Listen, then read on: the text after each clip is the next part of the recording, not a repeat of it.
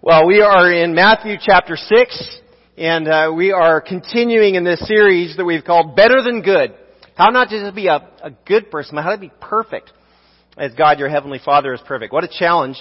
But we're learning it's about grace and about God's good work in our lives and uh, motivated uh, in a different way than, than just trying to be good, but knowing who you are in Christ. And so we're going to be in Matthew chapter 6, starting at verse 19.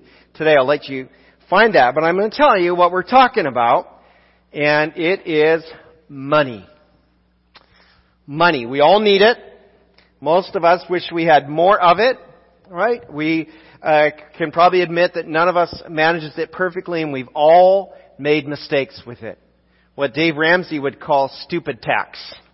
When you buy stuff that you shouldn't have done, you made bad money decisions. Some of you are wondering, most of us wonder, well, how do I do compared to everybody else in the world? So I'll tell you, the median household income in the United States, median means half make more and half make less. The median household income is around 56,000. Adjusted for inflation, that's actually 3,000 less than 1999, believe it or not. So about 56,000 a year. Now some of you are wishing, thinking, man, I wish I made that much money. And some of you are thinking, how can anybody live on that small amount of money? Right? It's, it really is kind of relative, but let me kind of spin this stat out for you. Over 70% of the global population, the world's population, more than 70% live on less than $10 a day. So that's like $3,600 a year. And you're saying, oh, but it's cheaper in other places. Oh, okay. I'll grant you that. But the top 7% 7% make 18,000 or more a year, $50 a day.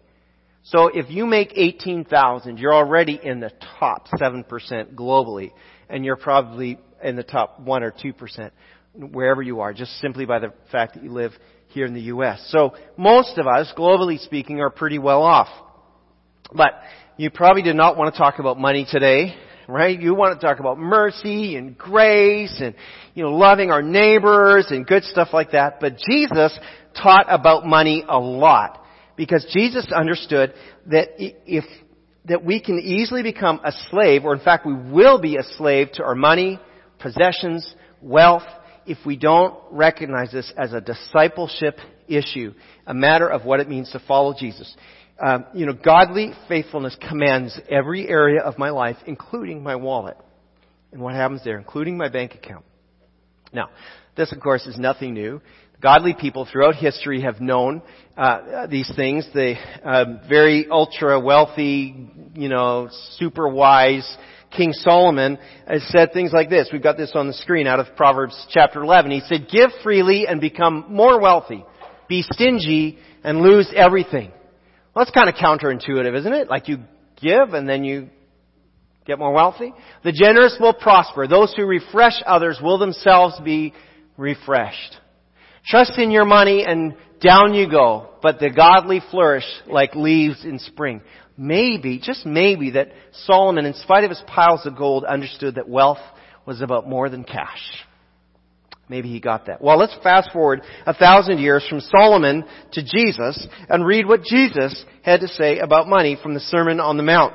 You're, if you're following in your Bible, it's Matthew chapter 6. Uh, you can use that on your smartphone app. Uh, if you don't have a Bible, I recommend, uh, we here we, for reading on Sundays, we use the New Living Translation. The Bible is a great thing um, to just get in the habit of bringing to church. And let's stand together as we're in Matthew, first book of the New Testament, big number six, small number 19. Jesus is speaking and he says this, Don't store up for yourselves treasure here on earth where moths eat them and rust destroys them and where thieves break in and steal. Store your treasures in heaven where moths and rust cannot destroy and thieves do not break in and steal. Wherever your treasure is, there the desires of your heart will also be. Your eye is a lamp that provides light for your body. And when your eye is good, your whole body is filled with light. But when your eye is bad, your whole body is filled with darkness. And if the light you think you have is actually darkness, how deep that darkness is. Verse 24. No one can serve two masters, for you'll hate one and love the other. You'll be devoted to one and despise the other. You cannot serve both God and money. That's why I tell you not to worry about everyday life. Whether you have enough food or drink or enough clothes to wear, isn't life more than food and your body more than clothing? I mean, look at the birds. They don't plant or harvest or store food in barns, for your heavenly Father feeds them. And aren't you more valuable to Him than they are? Can all your worries add a single moment to your life? These are called rhetorical questions. You already know the answers to these questions. Right? Verse 28, and why worry about your clothing? Look at the lilies of the field and how they grow. They don't work or make their clothing, yet Solomon in all his glory was not just as beautifully as they are. And if God cares so wonderfully for wildflowers that are here today and thrown into the fire tomorrow, as Connor just made that reference out of 1 Peter, right? He will certainly care for you. Why do you have so little faith? Verse 31. So don't worry about these things, saying, what will we eat? What will we drink? What will we wear? These things dominate the thoughts of unbelievers, but your heavenly Father already knows all your needs. So seek first Seek the kingdom of God above all else and live righteously and He will give you everything you need. Verse 34, don't worry about tomorrow, for tomorrow will bring its own worries. Today's trouble is enough for today. Isn't that true? Let's be seated together. We thank the Lord for His Word. Wonderful.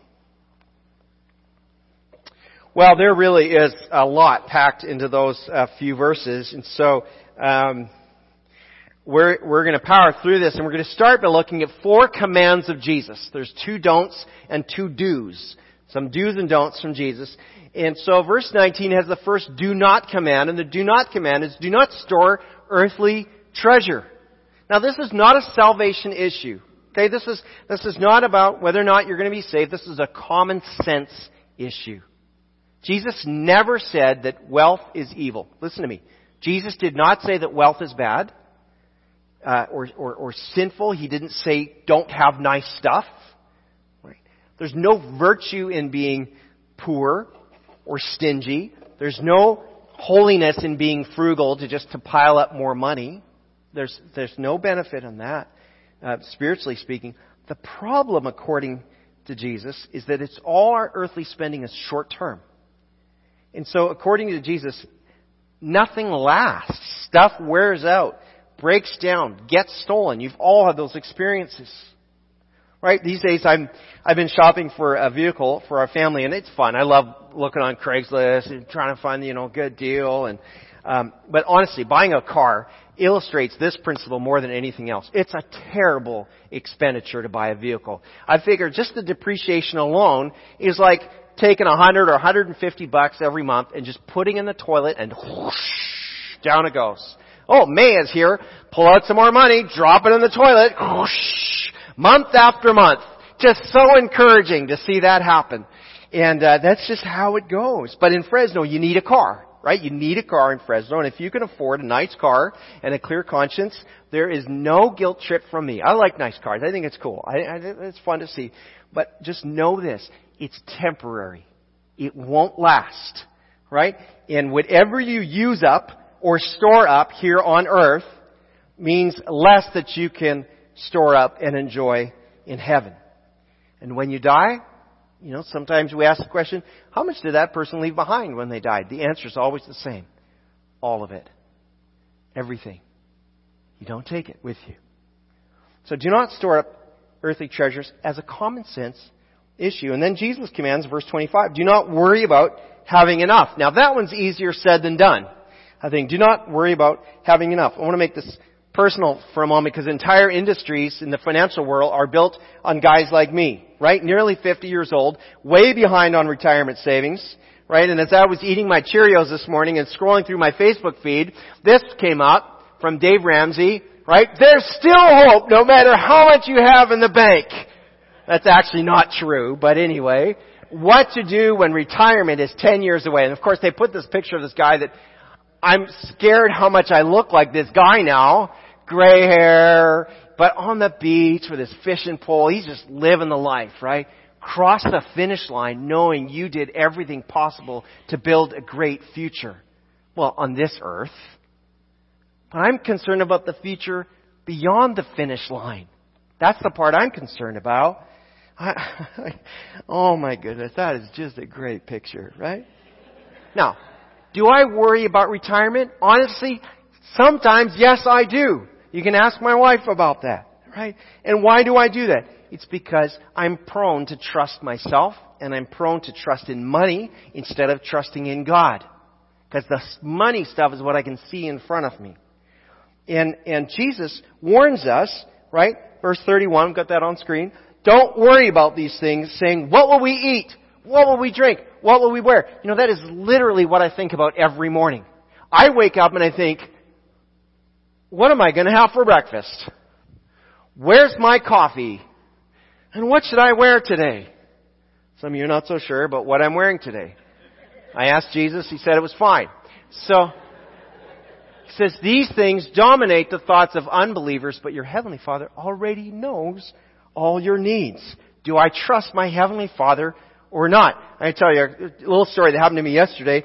Uh, my son had a couple of friends over, and so like a good dad, providing for his children, I ran off to Winco, get some stuff to make pizzas, and uh, I just pulled in my parking spot, and wouldn't you know, the moment I, I was just sat there thinking about what I needed to get, and a, a little bird, let's call it a sparrow, landed on the hood of the car, right in front of me, like right at the base of the windshield. I've never seen that happen before.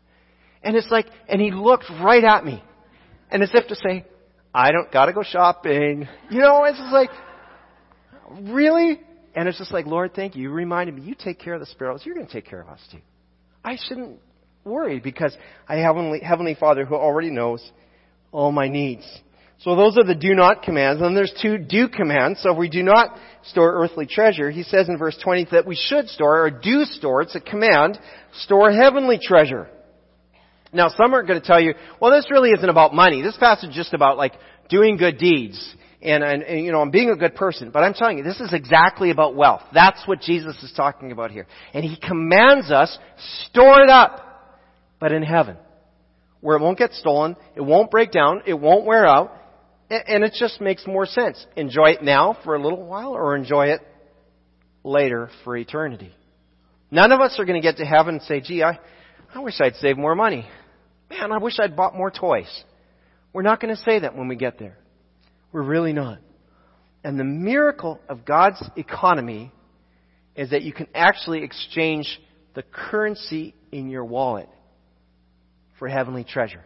And even better than that, the rate of exchange is not the same for everybody. If you only have a little, but you're investing in eternity, it grows, I believe, greater than the person who has a lot and gives some. It's amazing. You can store eternal treasure. Now, the New Living Translation actually misses an important uh, detail in this passage when it says, "Don't or store up." Verse twenty: "Store your treasures in heaven," um, because literally it's store up for yourselves. NIV says that, ESV says that, other translations. For yourselves. Treasure in heaven. It's, it's about a direct personal benefit. Almost sounds a little selfish, doesn't it? Because your good deeds, now listen, your good deeds will be rewarded by God. Jesus teaches about that elsewhere. But we're not talking about deeds here. We're talking, that's what God does for you, but this is different. This is your investment. Financial investment, is putting treasure in heaven. It's um, your deeds are more like you know an employer giving a bonus to an employee for a job well done, but this is you exchanging today's money for eternal treasure. And then the other do command is way down in verse 33 when he says, "Seek the kingdom of God above all else and live righteously. He'll give you everything you need." The the do there is do seek first God's kingdom. Listen, Jesus did not preach asceticism. You know what that is? Like where you kind of punish yourself to like be somehow more spiritually perfect or holy or something like depriving yourself. Jesus didn't teach that. Jesus didn't teach poverty, you know, taking poverty vows. Jesus is not saying don't earn a good living. If you have the capacity to earn, go for it. If your business is doing well, I pray it does even better. When I meet with business people, I pray that they prosper. Right? Jesus didn't say go be a hermit monk somewhere. But what's happening is Jesus is giving us an alternative to the reality of this life's temporariness. I don't know if that's a word or not. But it's, a, it's, a, it's an alternative to the temporariness. Don't worry about your earthly kingdom. Seek first the concerns of God's kingdom, and let God provide for your needs. Now, nor is seeking the kingdom of God about earning or proving your salvation in Christ. It's not about your efforts to be a nice person. This is about investing your life into the things that God cares about simply because God, your Heavenly Father, cares about those things. I, you know, I've noticed oftentimes that boys, for example, who love, love baseball, do so because their dad loves baseball. Or kids who love to fish or hunt or work on cars do so because their father loves to fish or hunt or work on cars. There's a kind of a parallel, a pass down from the fathers to the children. And in the same way, if we grasp that we're really a child of the Heavenly Father, we'll want to do, we'll want to be concerned about the things that our Heavenly Father is concerned about. And we'll trust Him. So seek first God's kingdom. I could just tell you amazing stories of, of folks, from missionaries and others who've, who've gone into a place where they just trust God to provide. And again and again and again, they've seen how God has met their needs because they've put their faith in Him. Now, if you're following in your outline today, those are kind of the under that first point. But your second point is this, and you might be a bit offended by this, because what if I told you that Jesus wants you wealthy? Jesus wants you wealthy. Sound a bit like a prosperity gospel, right? A TV preacher. Just plant the seed with me, and God will make you so wealthy. It's not what I'm saying, right? We've already pointed out, though, the somewhat selfishness of this command. Store up for yourselves treasure in heaven it's a command, not a suggestion. He wants you to store up treasure, and anyone who has stored up treasure is wealthy, right? A rich person isn't someone who earns a lot. A rich person is someone who has stored up a lot. We're not talking about cash flow. Someone who's gotten rid of their debt and they have a big pile in the bank, we say, oh, that person's wealthy. That person's rich, right? Jesus wants you to accumulate wealth and lots of it. Just not here. Not here on earth. Where? Moths consume it. Rust consumes it. Thieves steal it. Right? On earth, it's an unwise short-term investment. And like I said before, even if you earn a little here in life, you can pile up wealth in heaven. I was 20 years old when I received a cash settlement from a fairly serious motorcycle accident. And my mother wisely said, um, you should put that aside for a down payment on a house. Now that was when we were getting like 8% and better on term deposits. That really would have been a smart move, financially speaking. But a house at 20 years old? I was not thinking about that. Right? So after tithing on that money, I bought a truck. And I put a nice stereo in it. There's my truck. Becky and I, we were very much in love. We had matching bicycles. Oh yeah. That's us actually leaving for our honeymoon. Right? We're just about to cross the border and we're just ready to just enjoy life together. And then five years later, someone ran a red light. And this happened. Oh, and it's totaled. It's done. It's over. It's finished. Never mind that I took care of it. I waxed it, washed it, waxed it. I changed the oil regularly. I mean, I babied that thing. Done. By now, it's probably in its second or third life with recycled steel and your coffee tumbler this morning or something. Who knows? Right? Doesn't last. Jesus wants you wealthy, but not in earthly terms. I could have maybe bought a lesser vehicle and used some of that money to invest in God's work. Could have, you know, supported a missionary translating the scriptures or planting a church or feeding the hungry or supporting my own church or sponsoring a Bible college student. But instead it's gone. And Jesus gives us a hint as to why this is so hard for us. It's because we worry. And worry is a measure of our master. Worry is a measure of our master. We already looked at that command, do not worry. But worry is actually a symptom of a larger problem. And the larger problem is this that when God is not the master of my life, materialism will be. Stuff, money, junk, right? And because I can't trust materialism to provide for me, it's not a living, loving God, right? I can't trust materialism to provide for me, then I'll worry. And if I'm worrying, it's because I have the wrong master. Money, Or the older term, maybe your Bible uses that, mammon, which is just a term that means wealth or, or goods or uh, accumulated things. And amazingly, Jesus can say, do not worry. And if you're a worrier, you say, Jesus, that's easy to say, but I can't help it. I just, I just do. That's just who I am. That's my nature. And Jesus said, no, it's not. If Jesus says you can stop doing something, you can stop doing something. Do not worry, he says. It's possible he can help you because worry, according to Jesus, is a choice that we make. Now, worry is a measure of our master, but then Jesus throws in a seemingly odd or unrelated teaching about our eyes in our bodies. Let's look at verses 22 and 23. He says, Your eye is a lamp that provides light for your body. When your eye is good, your whole body is filled with light. But when your eye is bad, your whole body is filled with darkness. And if the light you think you have is actually darkness, how deep that darkness is. What does he mean by that? What's he talking about there? It's about what I look at determining what enters my heart and what enters my life. If I'm fixated on earthly things, whether my bank balance or what's on the TV or what's on the internet, if that's like got all my attention, there's no light of God's truth filling up my life. But if I put my eyes to godly matters, then my whole life lights up. You know, this is why, for example, we've been promoting and putting in front of you City Fest promotions. Because I want you to look at the things that are valuable and precious to God so that your life is filling up with light. Someone posted a thing on, on Facebook. This weekend is the, the Spanish language version of City Fest happening in Reedley. A bunch of people got saved yesterday. It was exciting. I saw that. I'm like, ah, oh, that's amazing. And light is filling my life as I watch that. I've got a, a, a young um, friend or family friend, I should say. Years ago, 11 years ago, we took a family, actually 12 years ago, we took a family on a on a on a missions trip, and uh, one of the kids at that time, she was I don't know 11 or 12 years old, and we had a quite an experience. And we came back. She finished school. She went to culinary school, and since the Lord leading her, calling her today, she's taking care of the food needs and so on for an orphanage in Zambia, and loving it. And she, she's really good at her stuff. She's really good at the culinary stuff. She could be making bank if she stayed back and worked in a good restaurant. But instead, she's just serving Jesus and loving it. And I, yesterday she posted a picture of seven people getting baptized at their orphanage.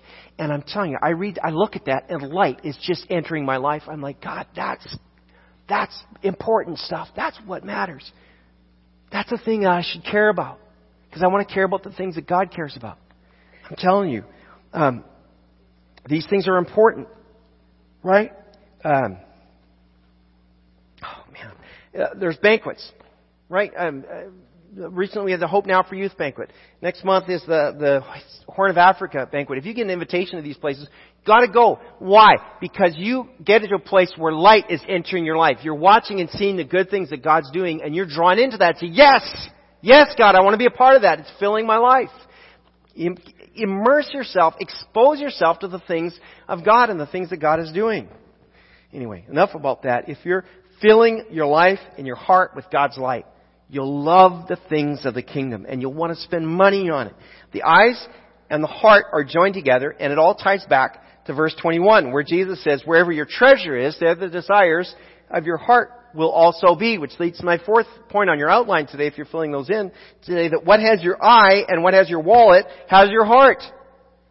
See, it's amazing to me that money does not follow your heart. You know that saying people say, oh, just follow your heart. That's terrible advice. Do you have any idea what's going on in your heart? Your heart is completely untrustworthy and it's so easily misled. That's terrible advice. Follow your heart. No, you tell your heart where to go. And one of the ways you do that is with money. So maybe you think, I don't really care about missions. I've never been interested in missions at all. Well, you start giving to it, and guess what? Your heart's gonna go there too. One of the reasons, you know, just recently came back from the Philippines again, and one of the reasons why I want to pay my own way when I go, because I'm personally financially invested, and I'm more interested every time what's going on there. Why? Because I put my money there, and guess where my heart goes? Boom. That's how it works. You're, you want to be invested in your church. You want your, you know, you want it to matter more what happens here. Put your money and guess what? Your heart will go there too. That's how it works. Your heart does not follow, I mean, your money does not follow your heart. Your heart follows your money. And, um, you can, it's just ask anyone who's got that experience. I love supporting, you know, when, you know, some of you guys are going to send me a letter sometime, whether it's this year or after high school. You're going to send me a letter. I'm going on a mission trip. I'll be in Thailand for four weeks, and I, I need to raise funds. If you'd like to support me, da da da, go ahead and send me those letters. That's fine. Okay? I'm happy to do that. I love getting those letters. But my encouragement to you is make sure you also put some of your own skin in the game. Not just your time, but your money. Because here's what will happen. When you do that, you won't just go and say, oh, I had a great experience. You'll go and say, I'm invested.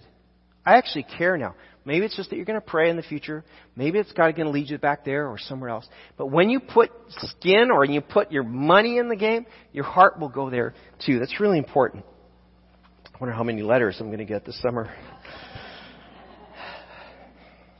We're okay with that, right? Yeah. I just send my wife to work, take an extra shift. wow, I better stop right here. Yeah. Look, we could spend weeks on this stuff. I love it. As you can tell, I'm pretty passionate about it. But let's wrap up with some tips on how to start giving. Because I'd hate for you to arrive in heaven with no eternal savings. That would break my heart. Okay?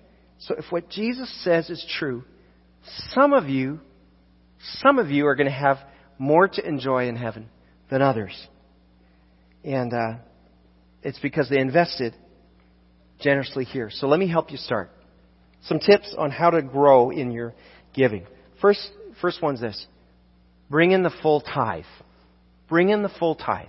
Tithe is just a word that means a tenth.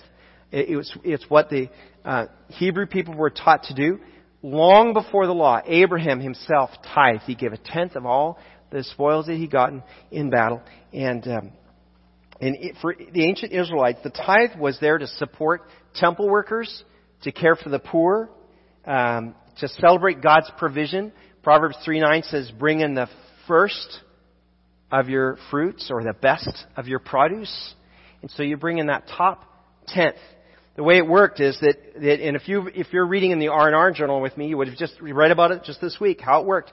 You bring in the first tenth of your the best of your produce. You bring the first ten percent, and some of it goes to the poor, some of it goes to the Levites, the, the religious workers. The rest you get to eat yourself. You get to enjoy, but not just at home. You take it and you show up at church and you have a party.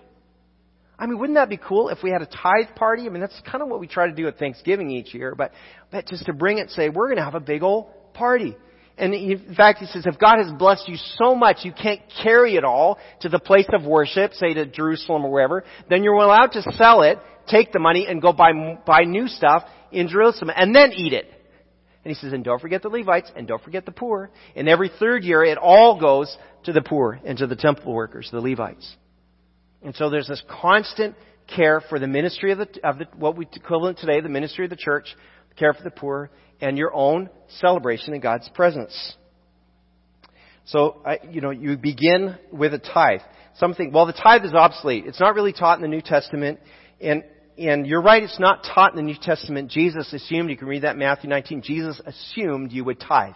He says, yes, tithe, but don't neglect the more important things as well. And some of us say, well, I'm under the new covenant of grace. I'm not under obligation to the law, so therefore I don't have to tithe. And I'm telling you, Abraham was not under obligation of the law either, and he tithed. Tithing is a, is a spiritual principle that exceeds the law. And if I'm under grace, why would I look to give the minimum instead of starting at the minimum and giving what I, what I can, as the Lord directs me to? So, um, and you might be saying, well, Brian, that's kind of a conflict of interest because, you know, doesn't the church provide a salary for you and the other staff? Uh, yeah, that's true. So, um, interpret that as you will. I'm just telling you, not for my sake, for your sake. Don't miss out on this. Because when you say, well, I can't afford it, I think you're calling God a liar. A person who says, well, I can't afford to tithe, it's because you're not tithing. That's why you can't afford to do it. It doesn't have to make sense sometimes to be true. Right? And if you've never tithed, if you said, this is never, I, I could never make this work, I would say make a one year commitment to start. Now, if this is only you're gritting your teeth and you're going to tithe down to the penny, I would say forget it. Keep your money. But if you can joyfully and generously say, okay, Lord, I'm going to, I'm going to try this for a year, and I'll tell you why it's okay to try this for a year. Malachi chapter 3 says that the, the Israelites were robbing God by keeping the tithes, by not tithing. They were robbing from God, and that's why they were in poverty. And God says, bring in the full tithe to the storehouse and see if I won't bless you abundantly for that. Test me in this, says God. That's the only place where God actually invites us to test Him. So go ahead. Test Him out. Say, I'm going to do this for a year. God, I'm going to bring in a full tithe for a year and see what happens. And I'll go so far as to say, if this isn't working, I want you to come see me and we'll find a way to set it right for you. I just believe in it. I just think, I, I look at my life and I say there's, it's never not worked. So be a tither because you are placing eternal treasure. It does mean you're going to say no to some stuff. Right? You could drive a much nicer car or have a much bigger mortgage or whatever you wanted if you weren't tithing, but I'm telling you, you would experience poverty in other ways. So, start by tithing. You'd be blessed for that. Secondly, um, tip would be to live from a plan or a budget. A budget's a great thing. If you're not a budgeter, you say, well, just, it's just not my thing. I'm telling you, money is leaking out of your life, and you're spending money on stuff that you have no idea that you're spending it on. It's just draining out of your life. But when you have a budget or a plan, you create some margin in your life. And when you have margin, you can be generous. So, uh, you, you begin by saying, okay, I'm gonna, see, a budget is not a savings plan. It's not a hoarding plan. It's a spending plan. Now, some of that spending plans, some of it's to go for savings, some of it's going to go to my tithe. Some of it's going to go to the mortgage company. Some of it's going to go to PG&E. Some of it's going to go here. See here, but you're you're planning where it's going to go instead of wondering where it went. It's a big difference in that. So I one free online tool is called everydollar.com, and uh, they have an easy way you can just start creating a budget and and do that. So that gives you some freedom and take some stress out of your life when you can do that. Third thing is, uh, our third tip I would give you is to look for ways to invest in the kingdom. Look for ways to seek God's kingdom, as he says in, in verse 30, 33. Seek implies an effort. If kids are playing hide and seek, the seeker does not just sit and wait for all the other kids to kind of run by. Here I am, right? The, the seeker has to what? Seek. They have to go look. They have to go find. They're digging out ways. Where, where are my friends? Where they go? Oh, you're under here. You're behind the curtain. God. I mean, that's basically where kids go. They go under the bed or they go behind the curtain. Those kind of the two spots. So, um, right? They have to go seek for it. It's not passive. It's an active, engaged, intentional activity. And I would say you need to seek out ways to invest in the kingdom. Because there's, now, there's no shortage of opportunities. So I want to be clear that a need does not determine, does not demand that you're called to meet that need. There's a gazillion things you could give to. So just because, you know, I give to something doesn't mean to say you should give to that too. You need to test the Lord. Um, 1 Corinthians 9 talks about this. Not to give out of obligation, right? What, what someone kind of like what you feel and said, oh, I should do this. Or compulsion, right? You know, not what someone kind of forces on you, what you feel guilty about, but you give as the Lord directs you. The one thing I would say, Give to things that proclaim the gospel. Let unbelievers give to NPR and humanitarian organizations. You give to organizations that proclaim the gospel. You give to those places that are in God's heart, giving to the poor, giving to things that proclaim the gospel, and, and see how God will do that. Um, maybe you need to put yourself in a plane. Next time we have a you know missions opportunity, maybe you need to put yourself in a plane and go to some place where there's real need and see what it's like for yourself. Maybe you need to um, jump on board with something that's happened. City Fest is making one last push to cover the expenses. I think last I heard they still need to raise about three hundred thousand dollars. Maybe you want to be a part of that. People hearing the gospel right in our own city. All that to say, friends, that creating, I mean giving, creates an opportunity for eternal joy for your life. Don't fall for the I can't give, I can't afford to give trap. That's a trap the devil. We can all afford to give something because we all give to things that are valuable to us. If it's a value to me to go out for lunch every Sunday, or if it's a value to me to, to have, uh, you know, cable, or if it's a value to me to have, you know, whatever it is, you find ways to pay for that, don't you? And so I would just say, if it's, if it's valuable if you make it a value, if it's precious, you'll be able to give to it. Don't, don't let Comcast get more every year than God gets. Alright? Don't let Starbucks get more than Jesus gets. That, that's not, it's not a sin, it's just foolish. You're just missing out on the opportunity. No. Some of you, and, and I share this in the uh, 9:30 service, where some of our, many of our uh, kind of older saints are uh, invested generously 30, 35 years ago to be able to purchase this land, build this building, and move in. Now, those investments, they and some of you as well, those investments you made then will have eternal, eternal investment, eternal benefit. But they've also had this world benefit.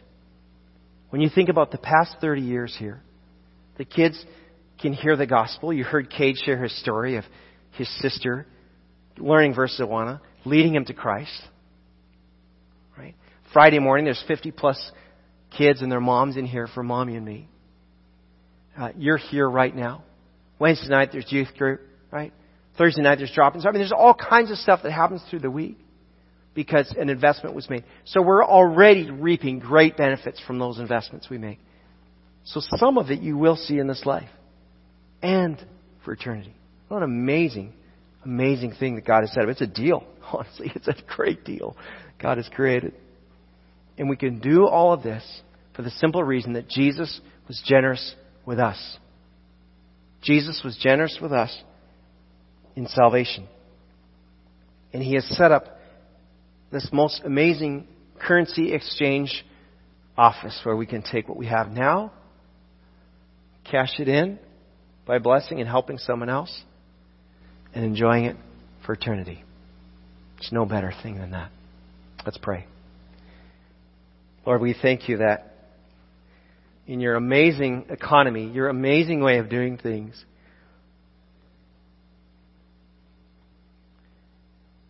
you allow us to take these temporary things and convert them to eternal joy. Or you let us just do with it as we want here in this life. Lord, I thank you that you don't do this as a guilt trip. You're not condemning us, but you're inviting us to experience more. Lord, I, I just thank you the way you've challenged my own heart this week, and I pray that you do that for all of us.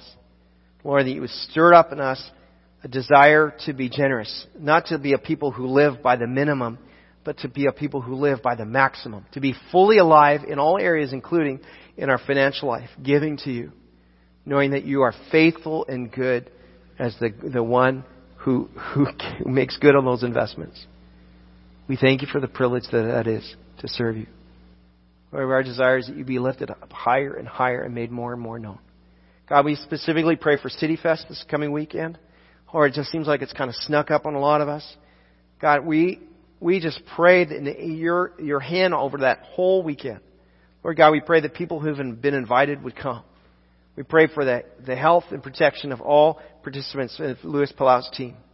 Lord, we pray that people would hear a clear gospel message and would respond and find eternal life in you. Lord, we just trust you. We pray for great weather next weekend as all those outdoor events are happening. Lord, we trust you to make just a marvelous um, thing happen for the benefit of your kingdom next weekend. Show us how we can be a part of that this week.